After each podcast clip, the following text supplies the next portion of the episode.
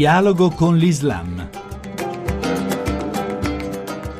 Bentornati all'ascolto di Dialogo con l'Islam da Riccardo Cristiano. Gli ultimi giorni del 2014 sono stati caratterizzati da una polemica diffusa sul web e non soltanto, alimentata da parte di numerosi sceicchi islamici nei confronti dei numerosi musulmani che in tanti paesi a predominanza islamica festeggiano il Natale e il Capodanno. Ne parliamo con padre Paolo Garuti, domenicano biblista. Padre Garuti, cominciamo dal chiarire l'aspetto un po' più curioso di questa polemica, e cioè la questione del festeggiamento del Capodanno. Secondo questi sceicchi dell'area conservatrice si festeggerebbe un Capodanno cristiano seguendo secondo il calendario civile di Papa Gregorio, è così? Il calendario che noi seguiamo e che oramai eh, si è imposto su tutto il pianeta, almeno come calendario ufficiale degli affari, della vita civile, eh, risale effettivamente all'iniziativa di un Papa, Papa Gregorio XIII, che però non agì in quanto eh, capo di una confessione cristiana. Modificò il calendario di Giulio Cesare, il calendario giuliano, lo modificò per adeguarlo meglio ai ritmi del sole e delle stagioni nel 1582 e questa riforma che gli fece come capo di Stato fu poi pian piano adottata nei secoli successivi dalle altre nazioni cristiane ed è diventata universale. Festeggiare quindi il Capodanno il 31 dicembre non ha una valenza cristiana particolare, è semplicemente una festa che si è imposta a livello universale eh, come inizio dell'anno civile. Questa polemica, questo aspetto della polemica è molto interessante perché dimostra la volontà di enucleare dalla globalità il mondo islamico e costringerlo in una dimensione in cui civile e religioso non si possano distinguere. Forse è questo anche il significato della polemica nei confronti del festeggiamento del Natale. Nei paesi a maggioranza eh, cristiana o di tradizione cristiana ed anche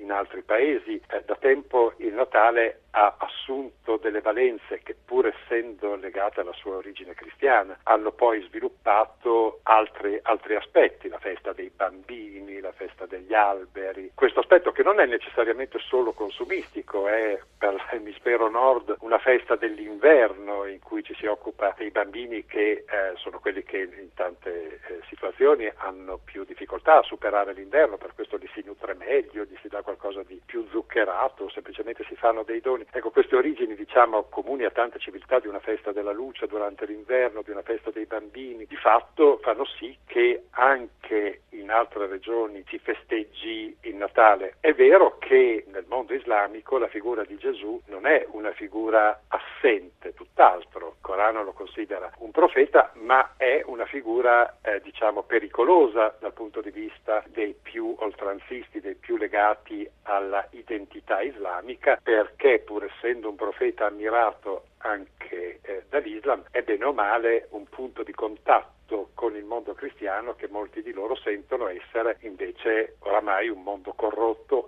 religioso, secolarizzato. Pertanto il Natale nei suoi aspetti più culturali e meno religiosi può essere celebrato anche da chi non è cristiano, ma nello stesso tempo si può capire che per qualche oltranzista diventi un pericolo non di apertura al cristianesimo, ma a quello che per loro rappresentano i paesi cristiani, vale a dire civiltà secolarizzate, civiltà eh, consumistiche e diciamo eredi dei paesi eh, colonialisti. Quando eh, famiglie musulmane vivono a contatto con famiglie cristiane e i rapporti umani sono buoni, che si tratti di paesi a predominanza cristiana o a predominanza eh, islamica, in quasi tutte le religioni, anche nell'ebraismo, era previsto che il non appartenente alla stessa religione in qualche modo possa partecipare alla festa di chi festeggia una sua festa religiosa. Questa realtà del festeggiamento islamico del Natale dura certamente da qualche tempo. La polemica è diventata vibrante per questo Natale. Forse la paura che conflitti che stanno sfibrando al suo interno l'Islam possano eh, causare per reazione uno sguardo tutto sommato meno duro nei riguardi eh, dell'Occidente. Grazie per essere stati con noi sin qui, appuntamento a domenica prossima, chi vuole ci può trovare anche all'indirizzo web dialogoconlislam.rai.it.